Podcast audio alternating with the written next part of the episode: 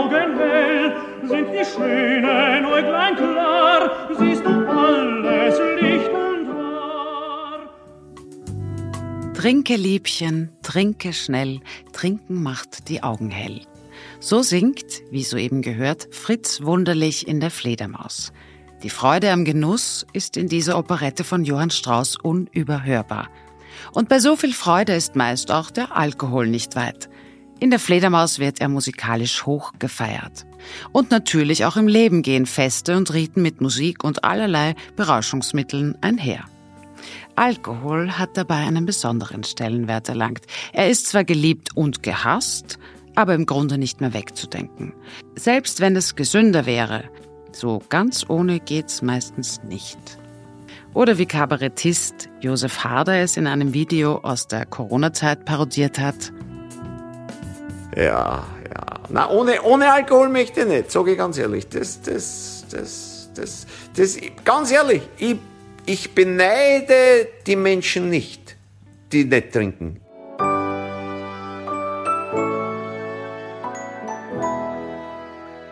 Die Presse zum Hören. Herzlich willkommen bei der Presse zum Hören. Am Ostermontag heißt sie Julia Pollack. Die gesundheitlichen Risiken einmal ausgeblendet, wollen wir uns in dieser Folge dem Thema Rausch und Alkoholkonsum kulturgeschichtlich nähern. Mit dem Osterfest endet ja die Fastenzeit und damit auch für viele der bewusste Verzicht auf Fleisch, die verschiedensten Genussmittel oder Gewohnheiten. Und was gibt es Schöneres, wenn diese Zurückhaltung beendet ist, als den neuen Anfang genüsslich zu feiern? Und zelebrieren, das können wir Menschen schon ziemlich lange. Karl Gaulhofer hat dazu einen interessanten Artikel verfasst und geht dabei der Frage nach, waren unsere Ahnen alle Säufer? Er wird ihn im zweiten Teil dieser Sendung für Sie vortragen. Und zuvor begrüße ich Thomas Kramer, den Feuilletonchef der Presse, bei mir im Studio.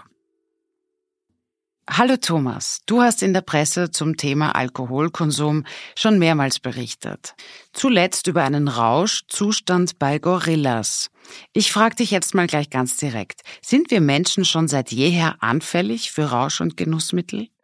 Nun ja, wir müssen uns mal fragen, was kann es für einen Grund geben, alkoholische Getränke zu trinken? Der erste Grund ist, sie sind da. Also wenn man Fruchtsäfte lang genug stehen lässt, wie wir wissen, das wird Alkohol daraus, aus dem Zucker. Der Zucker wird zu Alkohol verwandelt. Es ist die Frage, wie kommt überhaupt die Fähigkeit, Alkohol trinken zu können in die Welt? Und der Alkohol wird ja verarbeitet im Körper, der Alkohol wird oxidiert zu Acetaldehyd, der Acetaldehyd dann zu Essigsäure. Dazu braucht man Enzyme. Und diese Enzyme können in mehreren Varianten vorliegen. Und es gibt eben Mutationen, also Varianten dieser Enzyme oder der Gene, die diese Enzyme kodieren, die bewirken, dass der Alkohol besser, schneller oxidiert wird oder verarbeitet wird. Leute, die diese Mutation haben in ihrem Genom, vertragen besser Alkohol. Ja? Und da kann man sich jetzt fragen, das kann ihnen einen Vorteil bringen, das kann Ihnen den Vorteil bringen, zum Beispiel, dass Sie eben diese alkoholischen Getränke trinken, besser vertragen und daher das schmutzige Wasser nicht trinken.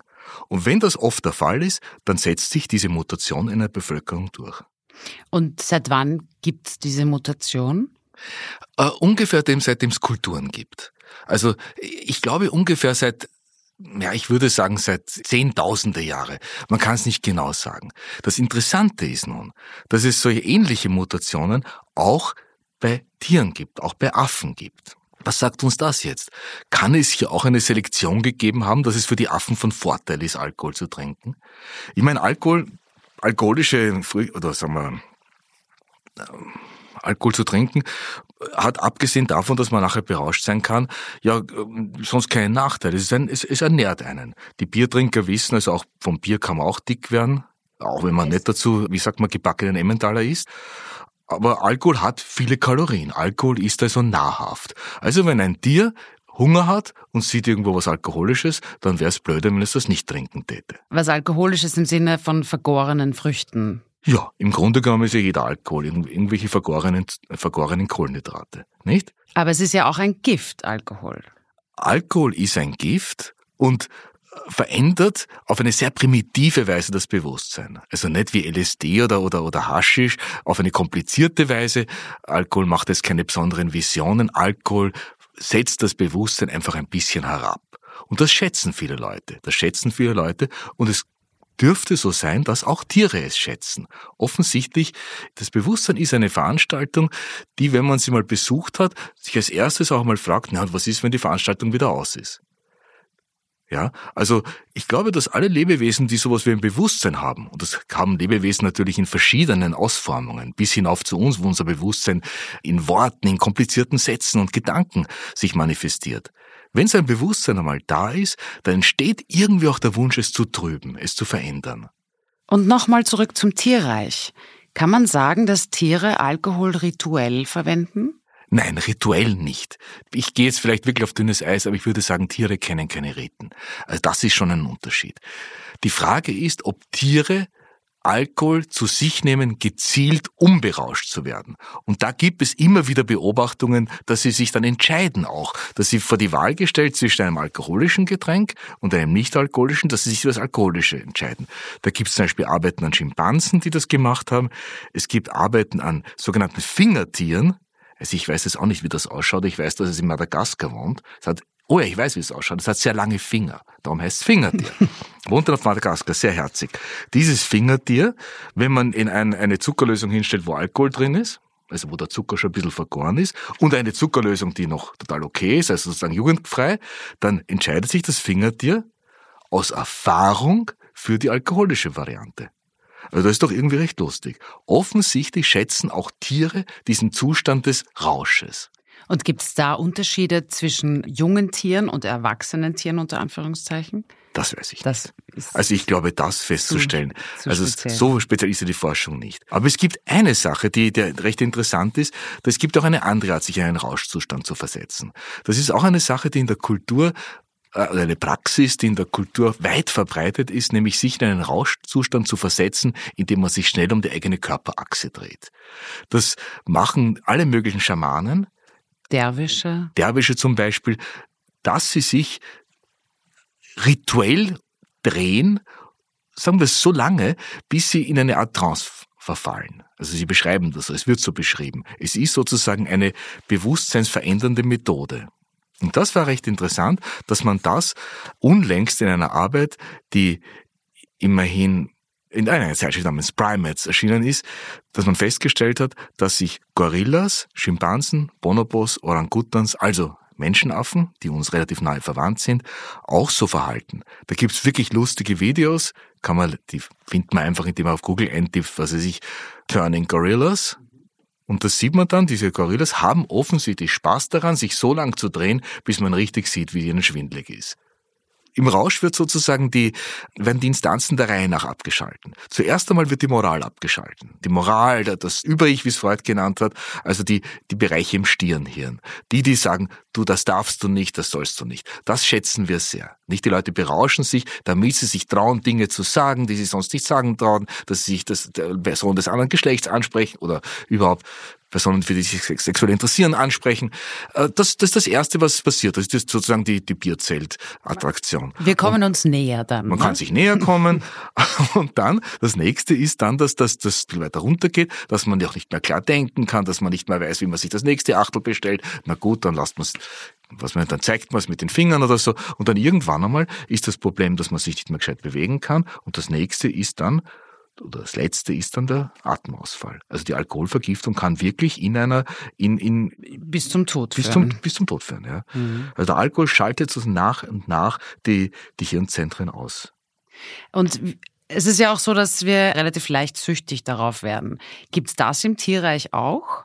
Gibt es quasi in einer Gruppe von ja, Sucht gibt's Primaten auch? Sucht gibt's im Tierreich. Ja, ja, das Sucht gibt es schon. Es gibt Sucht auf befriedigende Reize. Ja, es gibt sogar Experimente, wo, wo Tieren, also höheren Tieren, ich glaube eh Primaten, eine Elektrode ins Hirn verlegt wird. Das tut nicht weh, das ist nicht Tierquälerei, wo äh, das, das sozusagen nicht das, das Lustzentrum oder das Belohnungszentrum, so nennt man das, gereizt wird.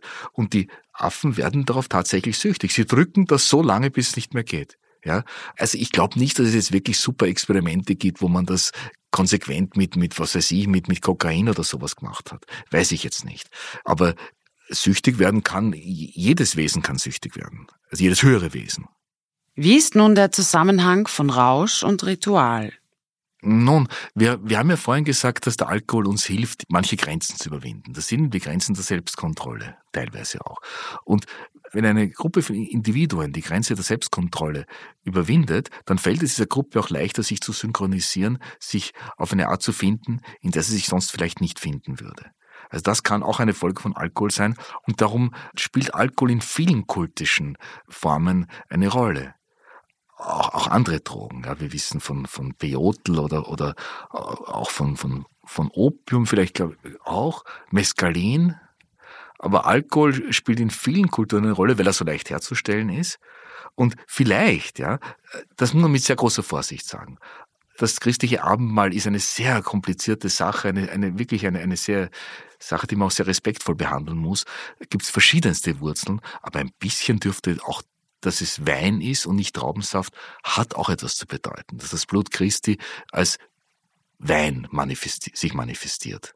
Und was hat es dann zu bedeuten? Na, es, ist, ein, ein Relikt, ein Relikt eines Festes nicht eines wirklichen Festes. Also man hat auch da die ersten Christen, bei den ersten Christen hat es ja auch Beschwerden gegeben von manchen Kirchenoberen, die gesagt haben, naja, diese Gemeinde, die feiern Abendmahl und eigentlich ist das ja wie eine Orgie und die saufen sich dann an und, und, und fressen zu viel. Darum hat man das ja auch dann letztlich sehr ritualisiert auf eben auf eine Oblate, nicht? Und bei den Katholiken gibt's gar keinen Wein, bei den Protestanten schon. Also aber auch in den Maßen, immer ein kleines Schlückchen.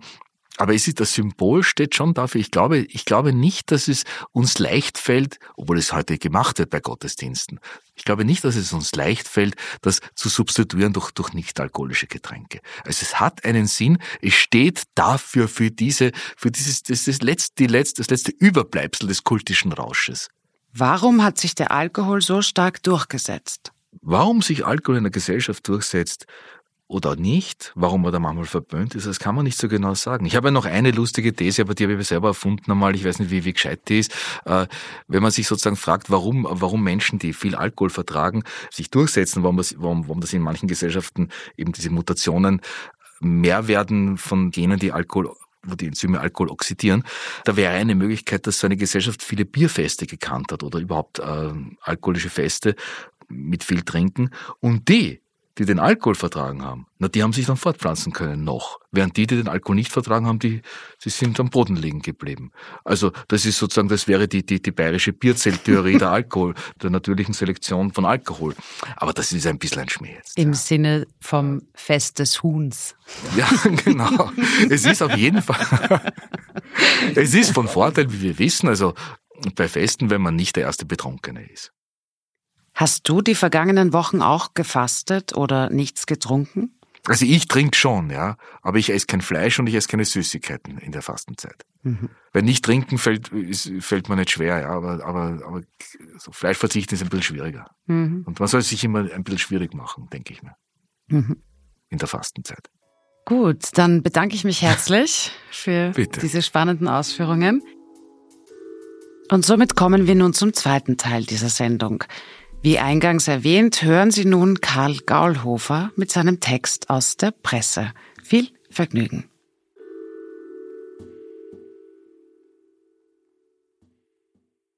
Im Hause Goethe aß man spät zu Mittag. Vor jedem Gedeck stand eine Flasche Wein. Der Hausherr, seines Zeichens Dichterfürst, speiste am Abend nichts mehr, griff aber meist nochmals zum Glas. Aus seinem Ausgabenbuch lässt sich errechnen, er trank zwei Liter pro Tag. Ein Fünftel seines Einkommens ging für Wein drauf. Wenn seine Frau Christiane erkrankte, äh, kurierte sie sich mit Portwein aus, und der Hausarzt empfahl Champagner als Medizin. Als ihr Sohn sechs Jahre alt war, schickte der Vater den beiden aus Jena Brezeln, die, mit einem Gläschen roten Wein genossen dir und dem Kleinen wohl schmecken und bekommen werden.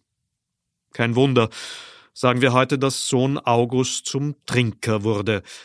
aber der tüchtige Alkoholkonsum am Frauenplan in Weimar erregte zu dieser Zeit keineswegs ein besonderes Aufsehen. Übers ganze Mittelalter bis weit in die Neuzeit tranken die Bürger ständig Wein, die Bauern Bier und Mönche beides, weil das Wasser verunreinigt war oder zumindest schlecht schmeckte. Die falsche Kunde von der heilenden Wirkung des Alkohols verbreiteten auch die Märchen. Rotkäppchens Mutter schickt ihre Tochter mit einem Korb voll Kuchen und Wein zur bettlägerigen Oma. Erst als gekochte Getränke wie Kaffee, Tee und Kakao aufkamen, gab es Alternativen, die den Alltagskonsum von Alkoholiker drosselten. Aber wie konnten all die Generationen davor ihn vertragen? Denn die überlieferten Mengen klingen erschreckend hoch von Anfang an. In Mesopotamien erhielten die Priester jeden Tag fünf Liter Bier, und dieselbe Ration stand den Arbeitern zu, die in Ägypten an den Pyramiden bauten. Etwas kann da nicht stimmen. War der Alkoholgehalt deutlich niedriger als heute? Das lässt sich nicht archäologisch nachweisen, aber indirekt. Denn das Entstehen der berauschenden Getränke war lange kein kontrollierter Prozess, sondern galt als übernatürliches Mysterium. Erst im 19. Jahrhundert erkannte man, dass Hefe dieses Wunder bewirkt. Mikroorganismen, die, wenn ihnen der Sauerstoff zum Atmen fehlt, ihre Energie dadurch gewinnen, dass sie Zucker zu Ethanol und CO2 abbauen. Hefezellen finden sich überall, etwa auch auf der Schale von Trauben, aber in ihrer natürlichen, wilden Form bauen sie die Glucose nicht vollständig ab, Sie stoppen die Gärung, um sich nicht selbst mit dem Ethanol zu vergiften. Das begrenzte anfangs den Alkoholgehalt der vergorenen Säfte, vermutlich auf rund zwei Volumenprozent beim Bier und sechs beim Wein. Erst seit rund 150 Jahren züchten wir Hefe gezielt darauf, dass sie mehr Ethanol verträgt, und kommen so auf unsere 4 bis 5 Prozent beim Bier und 10 bis 16 Prozent beim Wein. Freilich gelten die Werte für die Antike nur im Schnitt, weil es sehr auf die Umstände ankam, wie auf den Typ der Hefe. Am besten eignet sich für Bier wie Wein Saccharomyces cerevisiae. Wenn ein Winzer das Glück hatte, dass davon Stämme durch seinen Weinberg schwirrten und dann noch eine zweite Ladung Hefezellen den Zucker weiter abbaute, konnte auf einen deutlich höheren Gehalt kommen und den Wein entsprechend teuer an Reiche verkaufen. Meist blieb es aber beim leichten Getränk ohne großen Aufwand hergestellt. Wozu auch, es war ja weder haltbar noch transportfähig. In Tontöpfen ohne Deckel gelagert, wandelte sich der Wein schon in wenigen Tagen zu Essig. Um die Ware haltbarer zu machen, fügte man Blei, Salz, Knoblauch und Kräuter bei. Harz dickte die Flüssigkeit ein, Honig machte sie sehr süß. Die Brühe muss abscheulich geschmeckt haben. Erst im kaiserlichen Rom kamen Fässer auf, die dem Wein die heute übliche Holznote gaben und erst ab dem vierten Jahrhundert die Glasflaschen mit Korken, die sie luftdicht Bei den Griechen gab es einen zweiten Faktor, der den Rausch begrenzte. Sie verdünnten Wein mit Wasser, oft im Verhältnis eins zu drei. Unverdünnt tranken ihn nur Barbaren, und als solcher galt auch der Makedonier Alexander der Große, der erste verbürgte Alkoholiker der Geschichte, der vielleicht auch an einer Ethanolvergiftung starb. Selbst bei den Symposien, die als Trinkgelage konzipiert waren, gab der Zeremonienmeister ein Mischungsverhältnis vor. Das Ziel war, sich vom Göttertrunk zu klugen Gedanken und schönen Versen inspirieren zu lassen, ohne die Haltung zu verlieren. Der Tugendhafte sollte ohne Hilfe nach Hause finden. Ein löblicher Vorsatz. Dass er nicht immer hielt, zeigen Vasenmalereien. Zuweilen drifteten die Symposien in Sexorgien ab, öfter noch bei den Konvivien der Römer. Auch sonst drängte die Geschichte des Alkoholkonsums bis vor kurzem meist zu mehr und zu viel. Das lag auch in der Natur der Dinge. Schon durch natürliche Selektion wurden Hefestämme im Laufe der Zeit resistenter gegen Ethanol. So stieg schon im Mittelalter der mittlere Alkoholgehalt, wohl auf rund drei Prozent beim Bier und neun Prozent beim Wein. Spätestens als man begann, den Schaum auf dem vergorenen Saft abzuschöpfen und der nächsten Charge beizufügen. Was wir verächtlich Abschaum nennen, hieß im alten Englisch Gottes God, das Geschenk Gottes. Eine Gebrauchsanleitung zum Genuss ohne Reue hat er dem Präsent nicht beigelegt, aber die können wir uns ja längst selber schreiben. Mit dieser kleinen Erinnerung an ein ausgeglichenes Maß des Genusses kommen wir zum Ende dieses Podcasts. Einzig Fritz Wunderlich hat uns noch ein paar Worte aus der Fledermaus mitzugeben. Die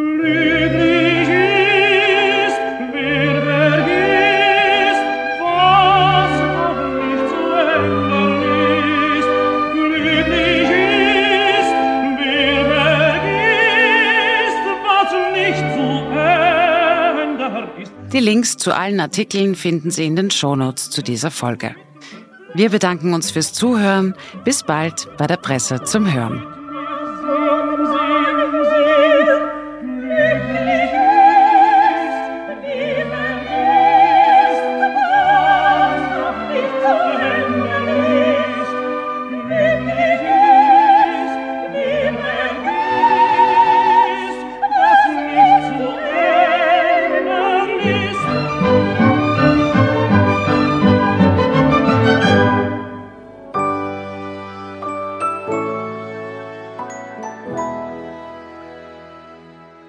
Presse zum Hören.